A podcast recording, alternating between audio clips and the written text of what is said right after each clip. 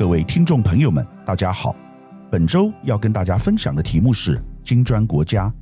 最近，金砖国家已变成最热门的题目，大家可能还会看到另一个名词，叫做全球南方。主要的原因是因为中国大陆跟其他国家在南非举办金砖高峰会议，除了原来的五国以外，又加入六个国家。金砖是一个新的概念，跟美国过去主导的西方国家是完全不一样的。台湾一般观众还不是很了解这个部分，因此本周我想就金砖国家、金砖高峰会议跟大家做一个清楚的阐述。我也会解释全球南方是什么。首先，先带大家了解金砖五国 BRICS 的背景及组成国家。金砖国家最初指的是金砖四国。由四个新兴市场国家组成，包括巴西、俄罗斯、印度、中华人民共和国。金砖四国的国土面积占全球总面积的二十六趴，人口占全球总人口的四十二趴。根据国际货币基金组织的统计，自二零零六年至二零零八年，金砖四国的 GDP 增长率达到十点七趴。随着这四个国家经济的快速增长，他们的国际影响力也在不断增强。二零一零年十二月二十三日，中国外交部长杨洁篪和南非国际关系与合作部长迈特·恩科阿纳·马沙巴通过电话表示，金砖四国一致同意让南非成为正式成员，并将其纳入金砖五国，并于二零一一年一月一日正式生效。最近，在二零二三年八月二十四日的金砖国家峰会上，阿根廷、埃及、伊索比亚、伊朗、沙乌地阿拉伯和阿联酋六国亦获得批准，正式成为金砖国家的成员国，将于二零二四年一月一日正式生效。金砖国家均由新兴市场国家组成，近期又批准新成员国家，在国际间所带来的实际影响又为何呢？金砖五国已实现增加新成员目标，但早先提出的去美元化和共同货币等挑战美元霸权的计划并未实现。二零一一年，南非加入金砖后，未带来预期的新经济动力。金砖国家的经济曾在二零一五年前短暂增长，但后来表现不佳，尤其是在过去三年的疫情期间，除了印度之外。金砖四国的经济逐渐衰退，有人甚至用“十年金砖变烂铜”来形容。其中，俄罗斯因入侵乌克兰而遭国际制裁，有人建议将俄国排除在金砖之外。南非和巴西在通膨不断上升、货币长期处于弱势下，经济表现不佳。印度经济虽然近年因欧美将生产链从中国转移而有转机。但在过去十年中，经济总量仅增长了五十二帕，远远不及中国。近期即将加入的伊朗、沙国和阿联酋均是中国努力拉拢的对象，而埃及和伊索比亚是非洲大国，但经济实力不强。伊索比亚虽有一点二零三亿人口，但经济总量只有一千一百一十三亿美元。埃及有1.093亿人口，GDP 也只有4356亿美元，这些都是人口众多但经济规模相对较小的国家。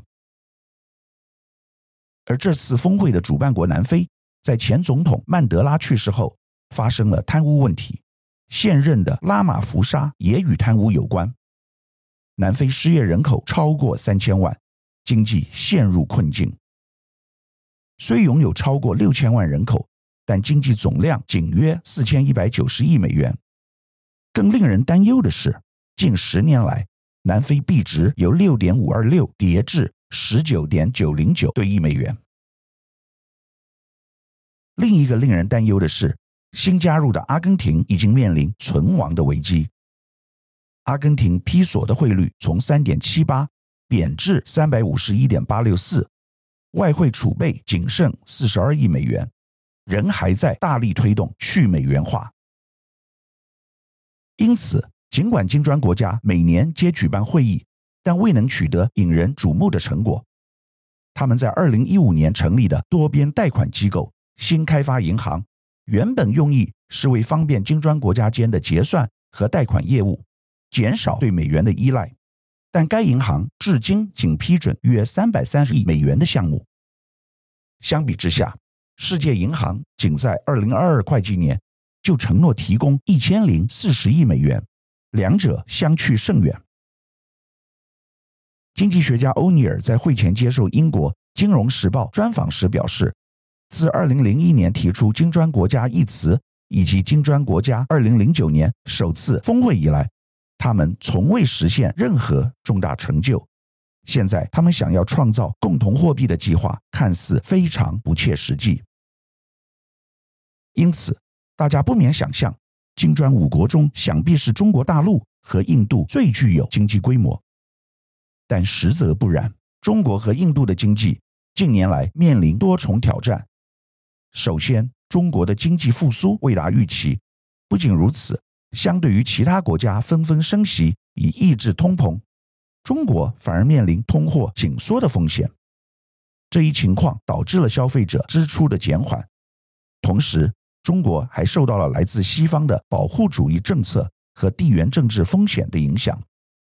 过去中国依靠贸易顺差所带来的经济增长优势逐渐消退。印度的经济状况也不容乐观，尽管印度政府积极鼓励发展制造业。希望能吸引供应链转移的商机，但印度面临着极大的贫富差距和未完全实现的产业转型，这导致了快速增长的人口形成了严重的劳动力过剩问题。根据统计，印度的青年失业率高达四十五趴，一些经济学家担心印度缺乏足够的就业机会，难以维持不断增加的劳动力。这一问题被认为是一个潜在社会动荡的不定时炸弹，除非印度政府能够创造更多就业机会，否则可能会引发社会不稳定。除此之外，中国大陆及印度近年更是关系紧张。自二零二零年中印边境冲突以来，中印关系急剧恶化，印度开始禁用了数百个中国手机应用程序。迄今仍持续对小米等公司采取行动，再加上印度总理莫迪早前访问美国和法国，表现出与这些国家的亲密关系，印度在西方眼中已经成为了一个坚定的制衡中国的据点。未来金砖即将在二零二四年成为十一国的阵容，几乎包含了全球近一半的人口，但实际运作将如何呢？截至目前，金砖国家在多个领域逐渐取得进展，包括贸易、投资、可持续发展、基础设施互联互通，包括新增和替代性贸易和运输路线、金融一体化、科技和创新，包括数位经济、太空探索、疫苗开发等。但对中国而言，习近平的愿景则是希望改变现有的世界秩序。以更适应非西方国家统治者的存在。中国的目标不在于使其他国家变得像中国，而是希望建立一个干预更少的国际体系，使主权政府不必屈服于其他国家对人权的定义。而金砖的框架之下，看起来似乎构成了一个反对美国的联盟，并以去美元化作为核心理念。但不同于俄罗斯和中国。印度跟巴西和南非一样，并没有要将金砖变成明确去西方化组织的意图。而作为本届 G20 主席国的印度，在所有主要西方势力都有参与的 G20 场合上，将自己打造成南方国家，显现这才是印度总理莫迪的外交主轴。而本次峰会受到外界关注，主要焦点在于货币改革及去美元化。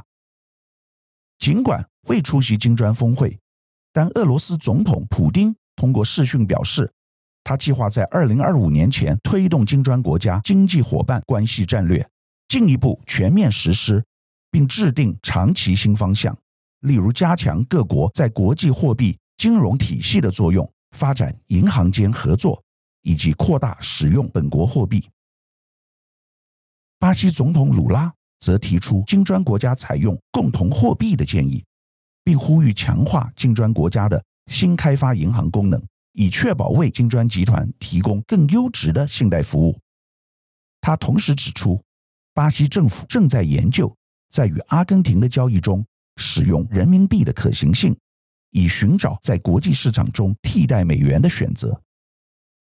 他主张在不影响本国货币的前提下建立南美共同货币。金砖国家纷纷提出如何减轻对于以美元为中心的国际金融体系依赖，因此让各国更加关注。尽管美元交易稳步减少，但大多数交易仍然以美元计价，而且必须透过美国银行和国际资金清算系统 SWIFT 进行。金砖国家强调了一个关键点，那就是鼓励金砖国家及其交易伙伴使用各自本国货币进行金融交易。虽然一套统一的支付卡系统无法完全取代现有的国家支付卡系统，但可以作为一个有益的补充措施。且中、印、俄金融资讯系统已可建立联系，与西方控制的 SWIFT 系统并驾齐驱。金砖国家与欧亚经济联盟已开始探讨在大宗商品和金砖国家货币基础上建立平行的区域储备货币，甚至世界储备货币的可能性。这种储备货币一旦建立，就可发行债券为发展项目融资。目前，中国在金砖国家中的比重越来越大。二零零一年，金砖国家中中国的经济体量约为一半。二十二年过去，这个比例已经上升到七十趴左右，贸易总额也达到相似水平。因此，意味着中国很可能掌管其共同货币，尽管其本国的货币体系仍然受到严格控制。金砖国家的这一共同货币项目，实际是源于国际地缘政治日益紧张的背景下，面对美国的制裁。新兴国家意识到了本身的脆弱性，但金砖国家的共同货币计划意味着美元霸权的终结吗？专家普遍认为不会那么快。地缘政治专家德马里斯表示，自二零二二年二月俄罗斯入侵乌克兰以来，人民币肯定一直在上涨，因为俄罗斯一直在用人民币进行交易。但今天我们并没有看到美元或欧元以外的货币出现爆炸性增长，因国际金融体系中没有可以绕过美国的管道。亚洲国家的增长速度快于美国，这必然意味着他们可以减少美元贸易。但全球对美元的需求仍然非常强劲，而这在很大程度上与金砖国家并无关联。整个国际货币体系。都是围绕美元这一主导货币而建构的，没有人希望美元崩溃，即使是与美国仍有大量贸易往来的中国也不例外。金砖国家则一再强调，推动非美元支付体系的主要原因有以下三点：第一，争取发言权。金砖国家成立目的就是要寻找改革国际货币基金。和世界银行等国际金融机构的方法，因为开发中国家需要声带求援时，往往被要求去配合内政改革等，困难重重。第二，美元霸权的后坐力，新冠病毒肆虐，冲击全球经济，美国为了对抗通膨，美元连续强力升息，却直接对全球金融市场和贸易体系产生重大影响。更加重了开发中国家的美债负担。第三，俄乌战争的反作用，美国为主的西方国家对俄罗斯发动制裁，除了冻结没入俄罗斯的海外美元资产，并将俄罗斯逐出美国主导的环球银行金融电信协会 SWIFT 支付系统，而面对金砖国家的去美元化。美国国务院发言人对此表示：“美国重申其信念，及各国可以自由地选择合作伙伴和要加入的团体，并补充说明，将继续以双边、区域和多边的形式与伙伴和盟友合作，以促进共同繁荣，维护全世界的和平与安全。目前，金砖五国是全球经济和政治格局的重要组成部分。五国总人口接近四十亿，占全球人口的四十八以上。据二零二三年资料，金砖五国的国民收入总和达二十六兆美元，占全球总量二十六趴，GDP 则约占全球三十一点五趴。虽然去美元化，可能有助于美国以外的经济体创造公平的竞争环境。然而，专家认为，在短期内似乎尚无可行方法来取代美元在全球金融体系的核心地位。但中国、俄罗斯等国采取去美元化，则是为了对抗美国霸权，减轻美国制裁冲击。欧元区国家追求去美元化。则是希望促进欧元在国际间的流通，从而提升全球经济地位，同时确保更大的金融自主权。且去美元化尚需要考虑对全球金融稳定性的影响，可能导致资本流动和资产价格波动，而替代美元的储备货币需要具备稳定性、流通性和可接受性，这也是个挑战。据国际清算银行数据。美元占全球外汇交易的近九十趴，在二零二二年约为六点六兆美元。所有离岸债务中约有一半以美元计价，全球贸易中也有一半以美元计价。台湾在面对金砖国家团结之际，需关注的则是是否会再次受到孤立。这次金砖国家领导人峰会邀请所有非洲国家元首出席。唯一独漏的就是我国友邦史瓦蒂尼王国。自二零一八年布吉纳法索断交后，史瓦蒂尼已是我国在非洲最后的友邦，也成了中国在非洲进行外交战的最后一块拼图。习近平曾多次公开喊话，盼史瓦蒂尼能尽快加入中国与非洲这个大家庭。这对台湾是不利的。小英上周访问史瓦蒂尼。庆祝五十五周年国庆，不知道这背后是否有什么样的含义？未来金砖国家所扮演的角色将越来越多元。中国此次将金砖国家峰会看作是和发展中国家增进外交关系的重要舞台。习近平在南非参会期间，先后会见了多国领导人，包括南非、刚果共和国、马拉维。坦桑尼亚等多个非洲国家，他特别强调，称中国始终同发展中国家同呼吸、共命运，过去是，现在是，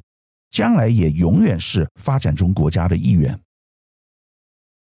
全球南方国家的根本利益，就在于要求西方已发展的国家公平对待，甚至是增加对自己的援助，包括开放市场和科技。南方国家彼此能互惠互利的空间并不大。就如新加坡在一九九二年于联合国发起小国论坛，集体或许能提高独自所没有的议价能力，但前提仍然在于各国团结一致的程度，不能是一盘散沙。这点放诸任何国际组织而皆准。联合国秘书长古特雷斯则在金砖国家峰会的致辞中提到了自己的担忧。他表示，世界正在变得日益多极化，但仅靠多极化无法确保和平与公正的现状。